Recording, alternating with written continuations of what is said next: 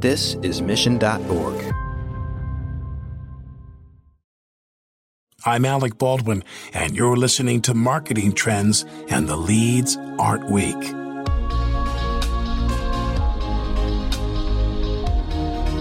Hello, and welcome to Marketing Trends. This is producer Ben Wilson.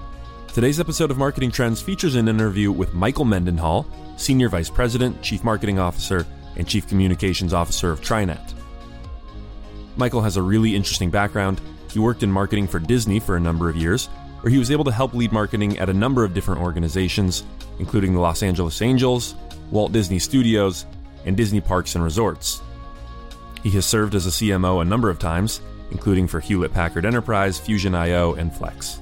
Immediately before joining TriNet, he served as IBM's Chief Marketing Officer and Chief Communications Officer for IBM Watson and Cloud Platform. On this episode of Marketing Trends, Michael talks all about how to develop a world class brand. He also talks about how to manage a marketing team, why communications should sit with marketing, and much more. Enjoy. Marketing Trends is created by the team at Mission.org and sponsored by Salesforce Pardot, B2B marketing automation on the world's number one CRM. Are you ready to take your B2B marketing to new heights? With Pardot, marketers can find and nurture leads, close more deals, and maximize ROI. Learn more by visiting pardot.com slash podcast or click the link in the show notes. Here is your host, Ian Faison. Welcome to Marketing Trends. I'm Ian Faison, Chief Content Officer here at Mission.org, and we have in studio, Michael, what's going on? Not too much right now. Hopefully, shortly, there'll be a lot going on. Yeah, exactly. Thank you for having me, though. We're, uh, we're really excited to talk about your amazing career and, most importantly, the amazing stuff that you're doing at TriNet. So, full disclosure here, we are a TriNet customer. And so, this is especially exciting to hear about the marketing and comms uh, gears turning behind the scenes uh, because we love TriNet. So, uh, this will be a fun one. But first, how did you get into marketing in the first place? That's very interesting. So, I actually was an actor and went to I school didn't know for that. that. Yes. Oh, no kidding. so I have a little bit of that in my blood. I started when I was very young, uh, performing at the Fulton Opera House, which is the oldest inland opera house in the U.S. I then went to school for that, Emerson College in Boston. And partway through, I guess it would be the end of my sophomore year, I decided, you know, I don't want to do that anymore. I'd done that for over 10 years. Uh, I wanted to get into the business side of entertainment and media. That was an, a great school for that as well. There are many luminaries that have come out of Emerson. And so I went into that side of it. And partway through, I had enough credits uh, after my junior year uh, to graduate. So I did one half a semester in Europe. I left and went to Europe to start studying for an MBA in Brussels, Belgium. And I interned at that time with ITT. I don't know that that exists anymore. And that was in telecom. And then from there, I, I came back and went into a very small boutique sort of industrial design uh, agency in Lancaster and worked on a lot of projects for major brands. Very young at the time. I think I was like 22. um, I was sort of thrown in. It wasn't one of those where, oh, we have a training program. Yeah. Uh, there was no training program. And it was like, you're going to be in business development. You have to develop business around this. And what they did was they were very early on in point of sale. So when you think about it, retail, all of the sort of displays that you see, whether they're cosmetic displays at a cosmetic counter, uh, whether you're going into Home Depot and their displays with Makita, et cetera, et cetera. And so I went and I started calling on at a very young age uh, some of these major clients that were Fortune 500 companies and started to score some business, which was really interesting. And it was really all about um, how people shopped. And it was a psychology around that and how you begin to place certain things at retail at certain locations and drive more business and more volume just on placement, Yeah. just on design, style, and color. Uh, and the one thing I learned there was like, oh, the lighter the color, the least expensive. The darker the color of packaging, the perception is it's more expensive. And so there were all of these psychologies that were built into analyzing how people buy product. And I started there and at that same time started to get involved in politics within the community of Lancaster City and ran for office and won at a very young age and spent probably four years in politics, had my fill of that. But in that, in the process of doing that, I was put on George Bush's campaign in 88 when he was running for president, being vice president as director of communications, and got uh, a real flavor for communications in a much broader way than, than I had in the past, uh, and began to understand the nuances all of all that. And from there, uh, I wound up uh, getting recruited by Disney. And that was at Walt Disney World. And at that point, they really didn't have much of a marketing group. They were really forming a marketing group because it was really, hey, build it and they'll come. Yeah, totally. And, and and they're like, oh, now we have some competitors. Maybe we should get a real marketing group, real advertising group in house. And so was hired in as a manager there. And uh, then the career just kept going with Disney. You know, I was only there nine months, and I was sent to Paris, and I was there three years in Paris. it's a tough assignment. Yeah, yeah, somebody I'm had to telling do you. it. I, I was like, "Are you kidding me? I have like a two bedroom apartment by the Eiffel Tower. This is pretty awesome." I think I was only like 27 at the time, and so uh, we didn't have a whole lot of time to enjoy because we were opening Euro Disney, and uh, so it was a lot of work for the company. A lot of great experience. So flash forward to today. Yeah, um, being CMO at TriNet, you know, TriNet is a company that you know we talk a lot about tech companies and this rise of uh, of, of technology enabled services. TriNet does something a super unique business model and a super unique company that when you know we were starting Mission, I knew is kind of in the back of my mind that we wanted to use it. And can you kind of share just like why were you so excited about joining the company, being in this role, and, and what the company does to to help businesses? Well, I think I'll just sort of recap a little bit. You know, having been at Walt Disney and in the roles I was in and leading up to being a president at the Walt Disney Studios, you begin to understand narrative content, the power of really great, high quality content, and how people engage with and decide based on the quality of that content. And very disciplined about that, very disciplined about the brand, very disciplined about how they would go to market. So for me, you had this whole background on content.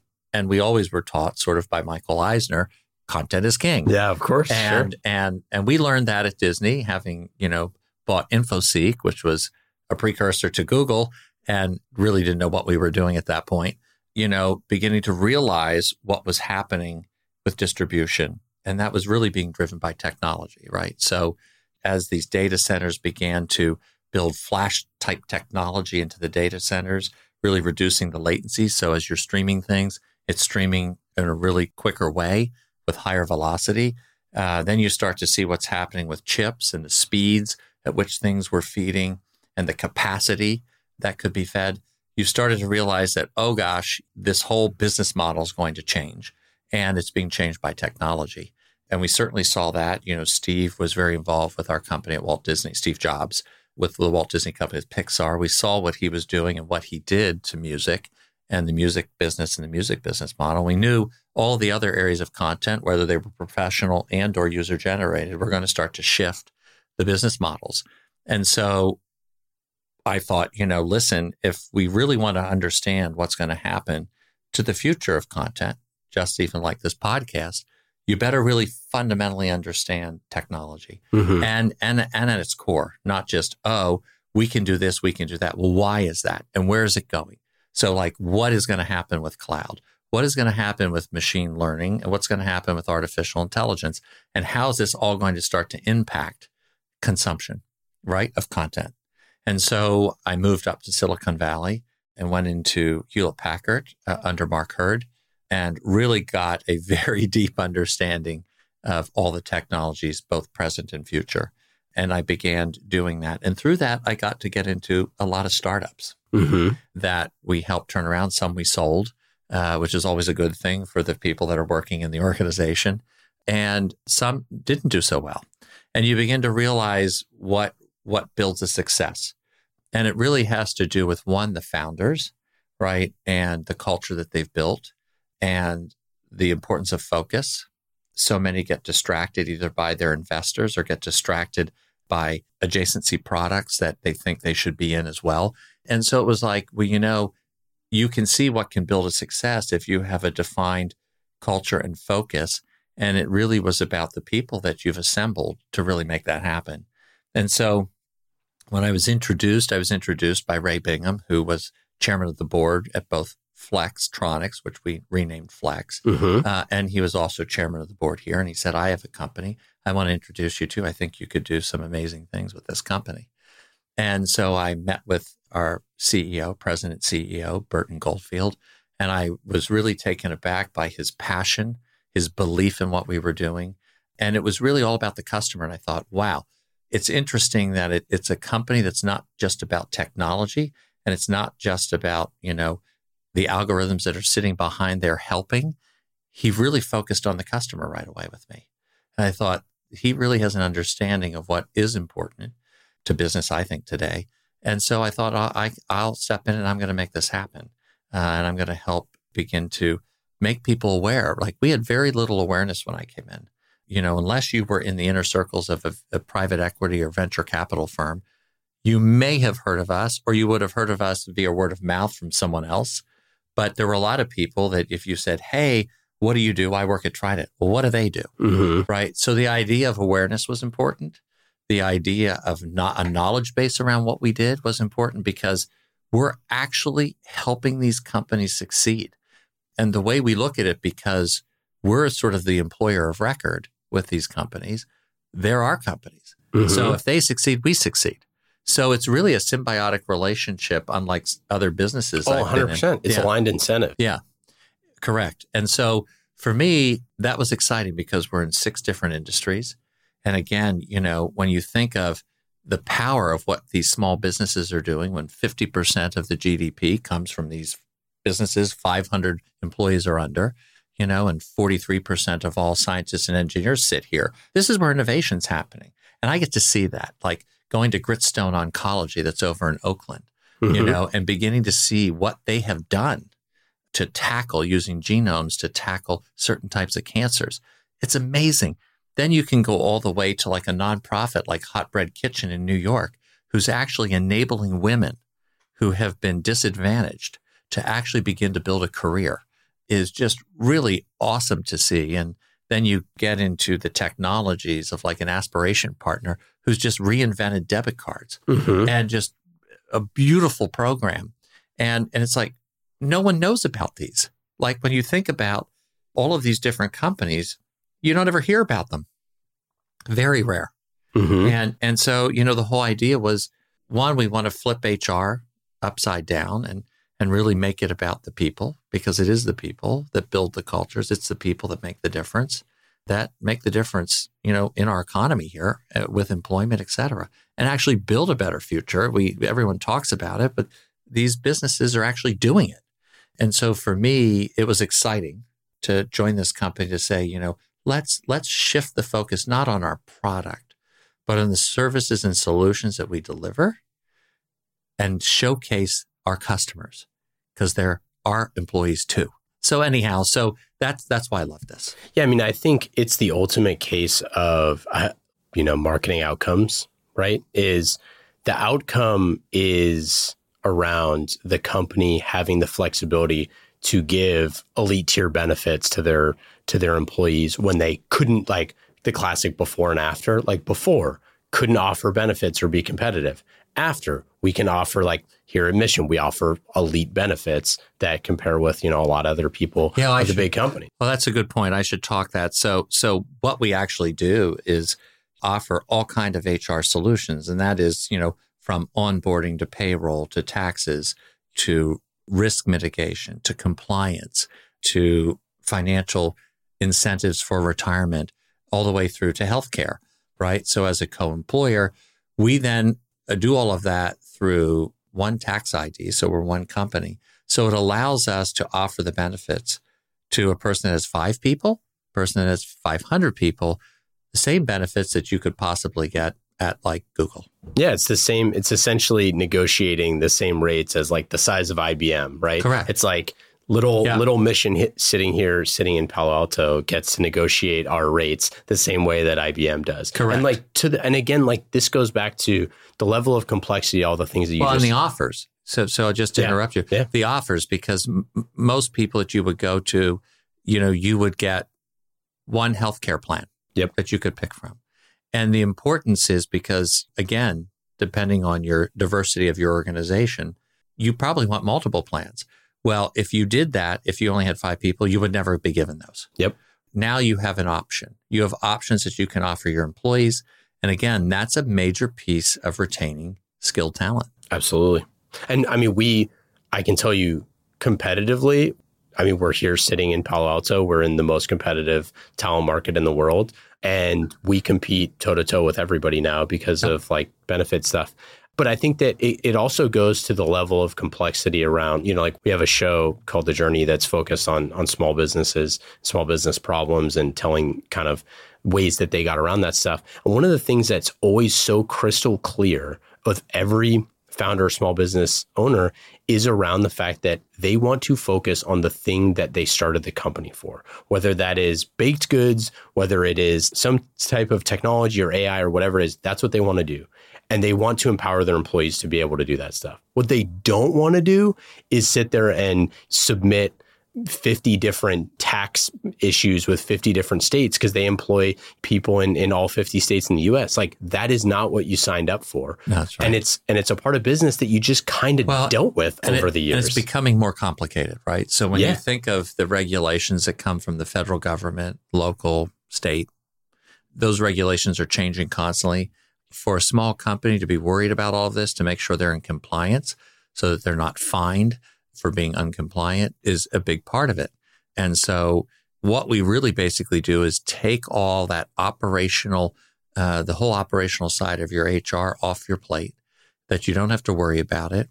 We also assume some of the risk, Mhm. right? So there's there's a bit of a protection there uh, because we make sure you're compliant, right, with these different you know local, state, and federal laws, and that becomes a big piece of this. And that's why you then can focus on your business. You can focus on driving your business, not have to worry about that, and that becomes really important. There are a lot of very big tech companies and other companies within other verticals that have really grown, um, and we call them they graduate because they Yep. they get to like over a thousand or a couple thousand employees, and they'll either pull it in house, et cetera, or self insure. So we see them graduate. A lot of them have been with TriNet. Most people don't know that. Beyond Meat, who just went public, is a customer of ours. Oh, that's awesome. Um, and, you know, we hope for that. I mean, we hope that all these people really make it or can sustain their business if it's a family business, you know?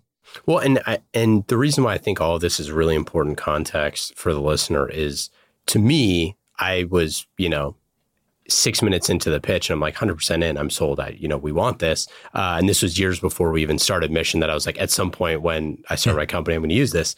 So then it becomes a marketing and communications problem because you need to clearly articulate this level of complexity, the number of SKUs, the number of options, uh, you know, confusion equals no sale. So in the marketing, like it really is a marketing challenge. And the way that you've looked at this, I think is super interesting. So I'd love to talk about, you know, kind of what you think about like, did you decide to go with agencies? What type of campaign did you want to build around this? Um, like, how do you view Yeah. content and marketing and, and when you have a quality product like this that needs to be in the market?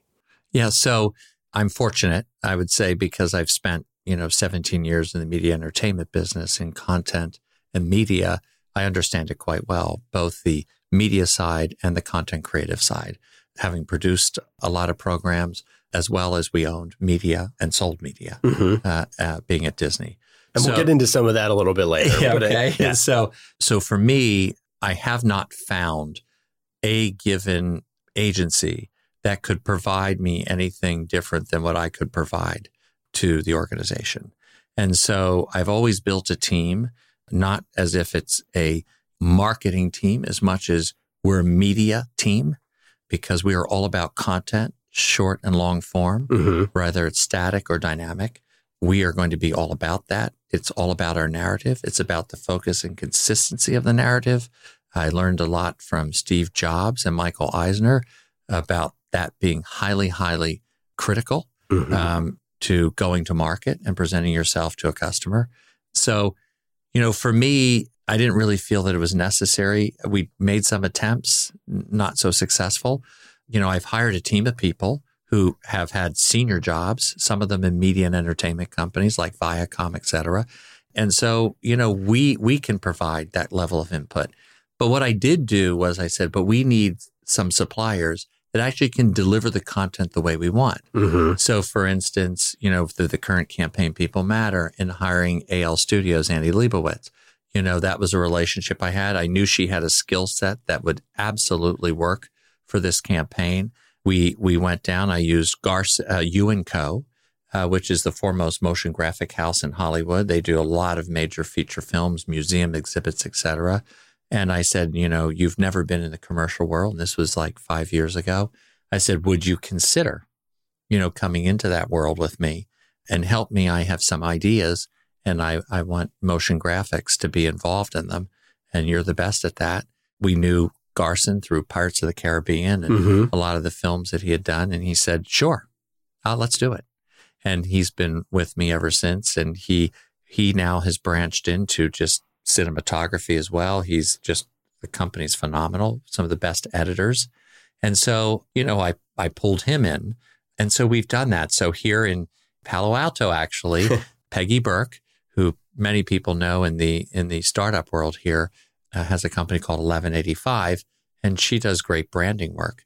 And I thought, you know, I need someone to help me package up the branding side of this, not necessarily just the creative, but package up the branding. So we went and brought her in, not an agency, not a, you know, she's a graphic design branding company. And so, so we would, I'd pull on these people to come in and help. And then we would assemble them all. So we Mhm. would pull them all together in a meeting and saying, here is our brief. Here's the campaign. Here's what we're going to do. You know, this is going to be people matter. This is going to be in black and white. And they're remarkable, right? And so, you know, you're not, you're not hiring an agency that then hires them, right? And then marks up theirs as well as their, their fee, marks up, you know, there's no, they don't give you pass through. So you're paying on all of this. Yep. And I said, you know, we have a small budget. You know, a lot of people s- see this campaign and they're like, oh my God, the money. We, we have a very small budget. I've gone from big budgets to like $5 million and, you know, take, take this new product to market. And, you know, you figure out how you're going to do that and how you're going to begin to build a campaign that has both earned media and paid media. And you figure out how to position yourself within these channels. Certainly, we have a lot of channels to choose from today. And you really start to utilize that and optimize it. And we have that capability in house. I've hired very senior talent. We have senior talent with a very flat organization because there's not a lot of people, but very senior, very talented people. And we direct, you know, our outside suppliers who are very talented in given niches in what they do. And that has proven to be, I think, a great model for me at least, and how I've structured, restructured these organizations for, you know, what's to come. Yeah. You know, I, I think we've over pivoted, quite frankly, into digital. And, you know, everyone raced. They were late. Some of them are still late as brands getting into the digital space, but we've over pivoted. You know, we saw the transition of all kind of capabilities for sales because sales was important. So all kind of SaaS based programs for that. Then marketing was last and we got all kind of sad. We can do this. We can, we give you all these insights. And I'll never forget, and I won't mention it, but I was at a major brand in the digital space who sells advertising. And, you know, they were so excited because we were three times the norm in engagement, you know, click throughs in, in the B2B category. And they were like, let's celebrate. And I just stepped back and I said, you know, are we really happy with this number? Like 0.10? And they're like, oh no, this is fantastic. It's, it's at least double. And sometimes, you know, and I go, you're just a modern form of direct mail. Yeah. And they just stared at me. And I said, I'm not about that. I don't want to hear about your clicks. Because you know what? You're going to commoditize my product. And they're like, well, what do you mean? Now, this is a commodity. And all of you guys either want the advertising revenue or like Amazon, you just want to sell. You don't care about the brand. You may say you do, but you really don't. So I'm more about engagement. So talk to me about engagement. Like, talk to me about how many people clicked, saw it. What was the scroll depth in this thing? You know, let's get to some real metrics that actually matter. I don't want to talk about this volume play. I mean, you know, we talk about on the show a lot that like marketing is meant to be remarkable. Like you're supposed to engage with it in some way, feel an emotion and talk to someone about it, preferably, you know, either your boss or your colleague that can, or you share it. Yeah, or yeah, or you share it. I'm curious, how do you measure, you know, the ROI of quality? Because I think quality is so important, but it's something that in a 300 by 250 display ad, like what level of quality can you put well, into I think that you have thing? to I think you have to to think about branding very differently. You know, I've always been about the brand's reputation and the idea that at a corporate level as a CMO and CCO, I worry about the company's value. And there's a value to the brand, right? In a company. And some people put that on their balance sheets. And there is a way you can begin to quantify that. That Interbrand, I think, has done a very nice job with the Interbrand 100. Every year they list the top 100 brands. They actually have tested their algorithms. Mhm. Um, and it's really interesting what their models are relative to what is a great brand and what's the value of that. And it was interesting in one of their latest diagrams, they showed, you know, the S&P 500, they showed the Morgan Stanley World Composite Index, and they showed the Interbrand 100. And it was very interesting in 08, the brands that were in the 100 versus the other indexes soared. So if I had invested $100 in their stock Mhm. in these different indices, and then the 100, the 100 top brands, the margin was massive. Interesting. And so, so you start to say, well, there is something there. Now we, we certainly do every year a brand survey that's more about reputation and we sort of benchmark ourselves, you know, relative to recommend, you know, a lot of different metrics in there. You know, would you recommend this? And that becomes important just to give us a benchmark, but we see it right away in the metrics. Like for instance, we look at like if we do an out out of home placement, eight minutes later we look at all of the metrics that are pulling through on our website. hmm Like the minute that stuff dropped, it was like woof. And you can see the level of engagement then, right? We do that for radio. When we start radio, we start looking at what's happening relative to our other mediums, right? And is it impacting or not? You know, there have been a lot of metrics like that that we look at. We didn't and we don't, and we see a lot of response. We don't go and test our TV ads and we don't go test our creative. We really look for did we engage somebody? Not did they click it? Did we engage somebody? Did they pass it along?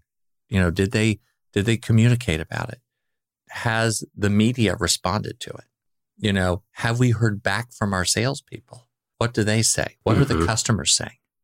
And more importantly, what are our customers saying about it? You know, and that has been a huge response for this last campaign.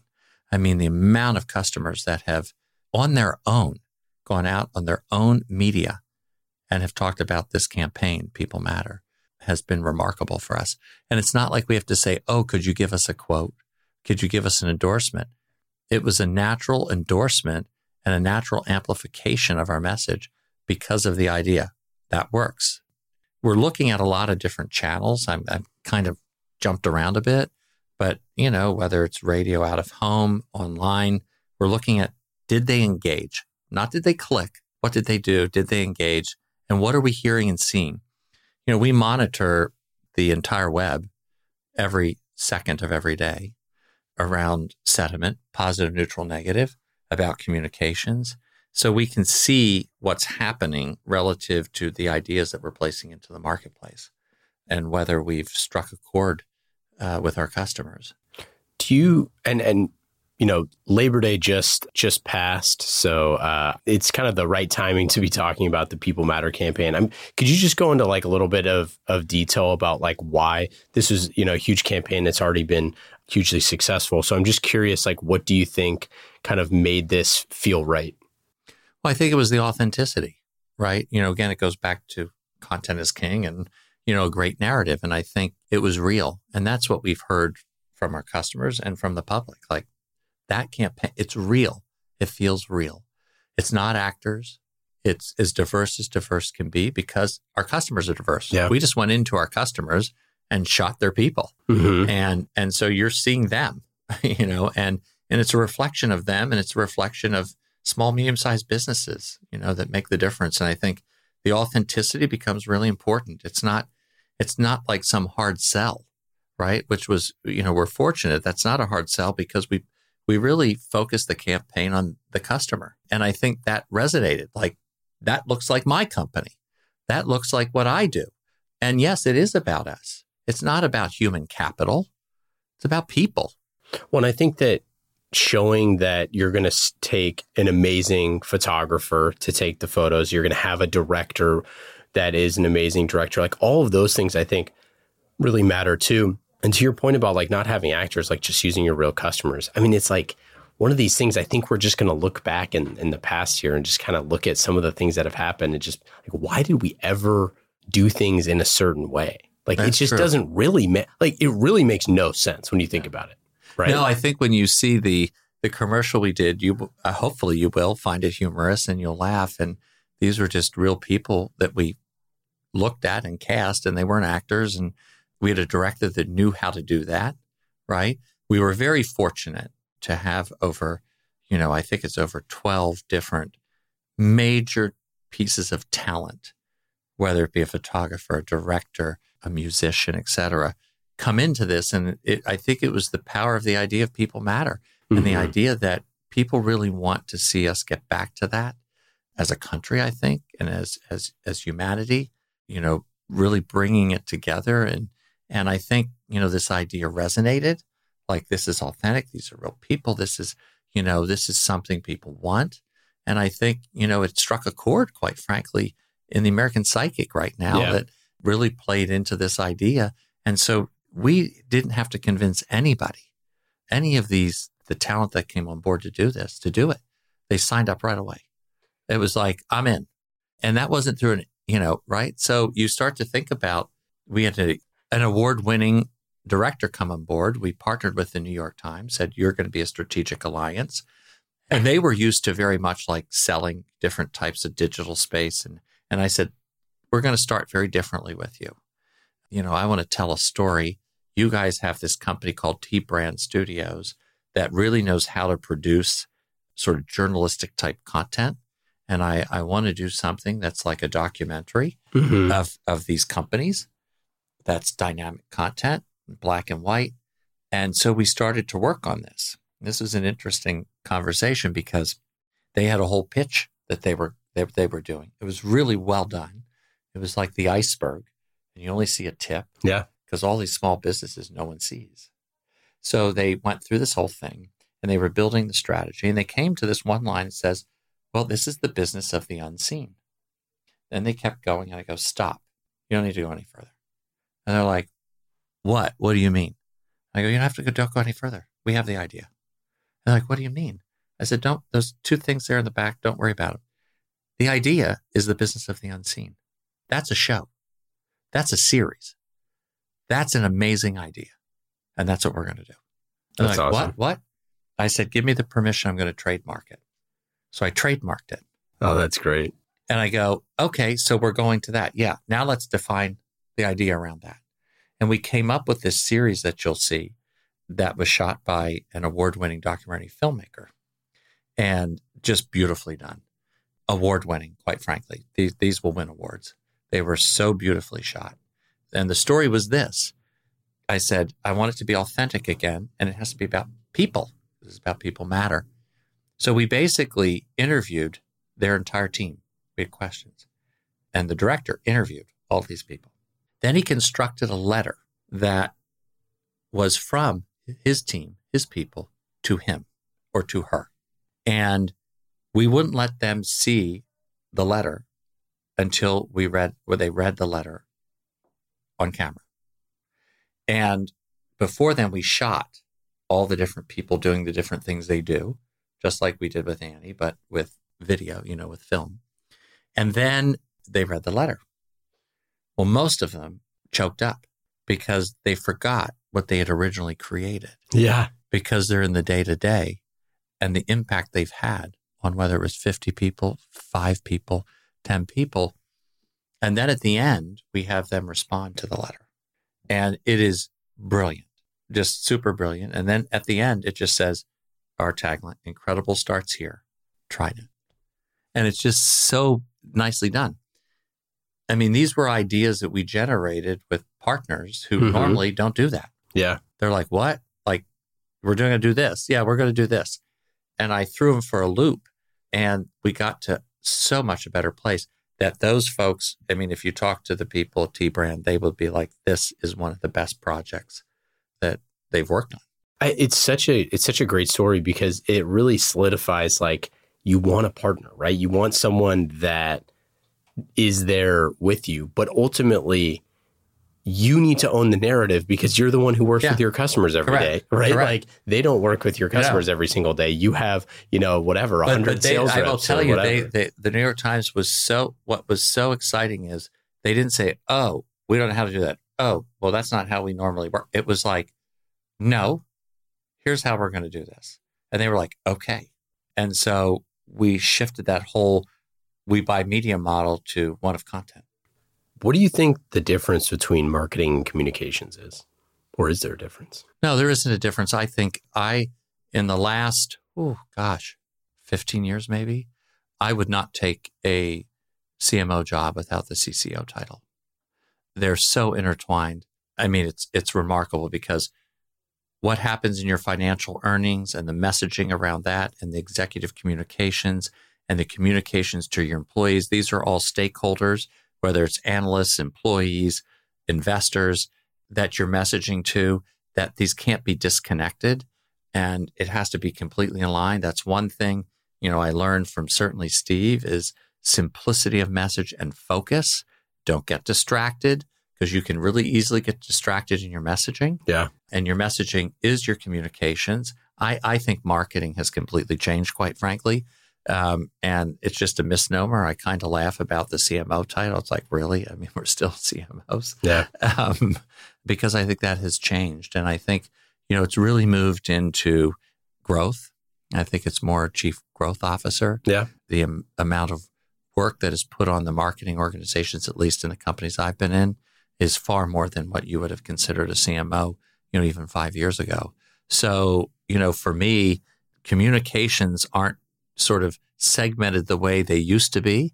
It's very much like the old funnel model that looks like, you know, something you'd find in your kitchen, you know, is, is old world, quite frankly. Yeah. And the media and the channels uh, and the technology has changed that. Mobility has certainly changed that. And so it's not a funnel anymore from the, you know, I think that was created in like 1840 something. And so, you know, it has really shifted the role of marketing. And you have to be multidisciplinary and you have to really figure out the balance between creative and narrative and all of these channels and keep the company focused. And if you don't have communications, that's very difficult because you have internal communications, external, and they have multiple, multiple segments within those that you're you're talking to. So to keep, you know, the company aligned, I think it's imperative that communications is tied into this organization. I think you're seeing that as a trend, quite frankly, where the two roles now work. They still have them separated by titles, but really it's just sort of one organization. Yeah, no, I uh, Eric Ries, who wrote Lean Startup, uh, always jokes about like, are we sure we got the organizational structure of a company right in like 1920 or whatever it was? We're just sticking with it. You got HR, you got marketing, you got comms, you got all this stuff. Like it, it really makes no sense anymore. No, no. I mean, and and and it it it also you know goes into some of the stuff that looking at re-architecting the future of employment and you know why things like TriNet are so important because you have to reimagine like what being an employee is like Correct. what being what does it mean And working where. yeah and where? yeah and like if you have a fully remote team if you have employees in other countries if you have all this stuff like company infrastructure and laws quite frankly are just not prepared for that No. and so, with that being said, it's like marketing's job is exponentially more more complicated. I think you'll see, as I was talking about growth officer, I think you're going to see transitions. I also think you're going to see an interesting transition from what you would consider the growth officer or the marketing officer comes transition now into CEOs, and I think that will be a future uh, a future trend. Yeah, I mean, we we had a, a CMO roundtable where um, Chandar, the CMO at was like the CDM and the O, right? Like the chief and then the M is for the marketing. We're all pretty good at marketing. Is being the chief part that is the part that you need to a lot of times develop. And it's like when you develop the chief part, you're thinking about the business, you're thinking Yeah. about finance, you're thinking about partnering with sales and and finance and all those different Well, functions. I- I- That's what makes a CEO. Well, I find more and more my job is involved in strategy yeah. of the company. So I think if I went back 17 years ago, that wouldn't have been the case. Now, in the last, you know, 12 years for sure, whether it's through, you know, talking about M&A, whether it's talking about growth, all those conversations now involve what is the marketing officer job, but I consider that more a growth officer job. Yeah, we uh, we've had a few uh, CMOs on here that have have done exactly that, and one of the one that we recently had went from chief growth officer to president of the company. It's So like, that's what I mean. there you go. That's Uh, a trend. Yeah, no, I I I, I fully agree. I mean, like the CMO or the you know CGO knows more about the company and more about your customers because they're controlling the dialogue with your customers Yeah. than anyone else, right? Like, I mean, uh, arguably other than sales. I, I do want to touch on um, before we get out of here. I know you have many things going on, so I can't keep you uh, captive in the studio forever. Were there any takeaways of working with Steve Jobs or working at Disney with Eisner, things like that, that just kind of helped you shape the Well, I- storytelling side of your brain? well, or uh, well, I I don't know if some of it's just inherent, a piece of it, but that that, that then gets developed. But at Disney, no idea, no idea was ever tossed away, no matter how crazy it was. Hmm. And I'll remember after I think it was the Athens Olympic Games that we were doing. You know, I think it was we had just started maybe Dancing with the Stars, and they were going to do a tour, and so that was kind of successful. And we had you know Stars on Ice, Disney Stars on Ice. That does very well. And so we were like, well, how do we take, because there was so much hype around the swim team in Athens, because Yeah. Phelps was competing. Yep. young. And I remember it was Michael Phelps, Lenny Krayzelburg, Ian Crocker, yeah, Brendan Hansen. And we were like, why don't we do Swim with the Stars? And we do a countrywide tour. So the minute that they land from Athens, we tour them to all the different pools throughout the country. And we do a whole community program with them. We'll trick out a, two buses, you know, with stuff on the, you know, images on the outside. And then we'll bring them to Disneyland and we'll build an Olympic pool down Main Street. And we'll bring some of the kids that won throughout the country in and they'll compete with the Olympic stars down Main Street. People are like, What? Are you people crazy? And we're like, No, we will get so much press from this, the tour and this event. We could never buy this media. And they're like, Okay. So I, I went and worked with our engineers because there was all kind of complications like with the weight of water and how are you going to th- th- put this on Main Street? And and then how are we going to fill it with the water? And then how are we going to disperse the water? Because we'll ruin the sewer system. All of these things had to be worked out. I just stayed with it and we did it. And it you you can still go online and Yeah. see the images from this thing. We had the worldwide press there. People were like helicopters like shooting down at the pool. They had Disneyland down the center of it and we had like three lanes I think and that's the type of thing, that's just one example of where Disney was like an idea factory, like a creative idea factory, like think beyond yeah, your wildest dreams. Think beyond and don't let anything get in the way. Because if it's a good idea, we'll make it happen. We will make it happen. I love that. And and you know, I also saw them where we invested tens of millions of dollars in something, and Michael looked at it and he goes, "This is subpar. This is totally subpar." And we're all stressed out, like, "This is not us. How did we get to this point?" And I remember him saying, "Start over," and we started over and build up another whole program around it. It was never like fire these 10 people. How to, it was like, this didn't work. This is not working. We thought it was going to work. It didn't work. And it was never to put anything that wasn't world class in front of our guests because we knew that the lifetime value of those customers was so, so important to us that we were not going to do anything that wasn't world class. Full stop. Steve Jobs was the same way, right? Never, ever did I ever see him on any of the Pixar films ever compromise. There was just no compromise. And if we had to put more investment in, if we had to fix something, we would start over with that scene and we'd rework it again. And then at times you'd have, you know, multiple shifts working on this stuff to get it out because it had to be fixed. And if we did, if we did something that we realized was a problem, we would pull it right away. Like this did not work. What we, this is not working. And usually we wouldn't even go to market with it. But if we did, it would be pulled. But that's why And- you create and- timeless assets, right? Yeah. Yeah. And so, you know, I learned world class and you really set the bar high. I'll never forget Michael saying, you know, set the bar high because he said, even if your team falls short, you'll be far better off than if you didn't do that. And so I've always been one being very meticulous about the quality. And I, I myself will be in the weeds on things, even on like bars of music in some of the work that you would see from this campaign. I, I get meticulous about because it's just how Disney and Jobs and a lot of the people that I've worked for as CEOs drilled into me. You know, you don't go out and say, well, the public will like that, but is that world class? No. And we're going to fix it because the idea is you, as you talked about, it's about engaging your customers. You want them to engage. You want them to feel the emotion that you've created. You want them to love your brand. And if you don't do that, they're not going to love your brand. And you want them to tell other people that you love this brand. And that word of mouth becomes important. So it was a lot of that that I learned around content Mhm. and quality. You know, a lot of times this whole idea of move fast, break things to get to market, that was never the case of the companies I worked with Yeah. or the CEOs I've worked with. You don't just go to market so you can be first and you have something that's subpar. Never the case. and love I think that I think that's going to come back to haunt a lot of the people in the tech community. This idea of moving fast and breaking things. I think we see the we we see what has happened in the tech community with the chaos that's been created, and a lot of that is we move fast.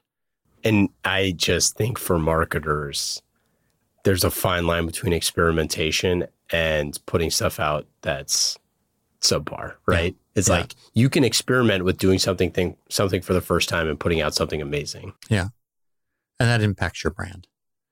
And I think we've lost track of that with all the digitization of everything we're doing and all the really, really short form stuff that we're doing. We've lost the idea that you're building commodities, guys. Oh yeah, I mean the the short formism stuff is like absolutely insane to me. I'm Yeah. like it drives me absolutely crazy. Yeah. Like people are like, oh, they don't, they don't, uh, you know, people don't want blank, whatever it is, uh, long form. It's like people binge watch eight hours of TV in a weekend. That's Yeah. pretty long form. So apparently, if you make it good enough, they will engage with it. Like one other great story we did Okay. is when we launched Tarzan, we went, well, two, we went to New York City and in Times Square, we had, and gosh knows all of the permits we had to get. We literally had Tarzan and his team rappel off of a skyscraper and did choreography on the skyscraper. It was like stunning. And when we came up with that idea, people were like, oh, you're never going to get this. Oh, you'll never have that happen. How are they going to do this? Are there people that do this where they can do the, the choreography off of a high rise building? It was fantastic. And the other thing was when we launched Hercules, we decided we would add the Hercules float to the electrical light parade, which is a big deal if you're a Disney file, right? Yeah. and that we would take it up Fifth Avenue. And we would take the whole parade to from Walt Disney World to Fifth Avenue. All of it, the music, everything. And we actually got permission and got all the buildings to shut their lights off. So Fifth Avenue went completely dark. And we took the parade. And we had close to like, I think it was like a million people that showed up to watch this thing. That's crazy. Uh, the press on that was like, I love Hercules, by the way. yeah. Just such Yeah. a great movie. Well, great, great, great music too. Such good music. Yeah. I, like- Phil Collins. I know. you really can't. I really Yeah. can't beat Phil. That's for Yeah. sure. Well, we could. We got to have you back to tell more stories because this has been awesome. Anything to uh, everyone should check out TriNet if you haven't already, uh, especially if you're a, a growing business. Yeah, it's just awesome. Anything to plug? Any any final thoughts here? No, I don't want to plug, but you know, listen, I'm I'm here to empower small, medium sized businesses that you have a position in this economy and you're making a huge difference. And, you know, that's what we're excited about. And you're making progress and in a very positive way. And I think we need more positive news. And I think a lot of that will come from small, medium sized businesses. Totally agree. Couldn't agree more. Thanks for hanging out. Thank you for having me.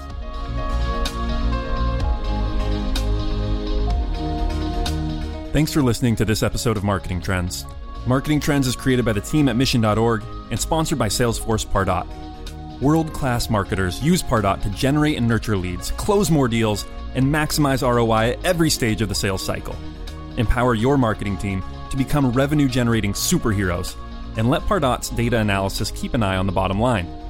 Learn more by visiting pardot.com slash podcast or click on the link in the show notes.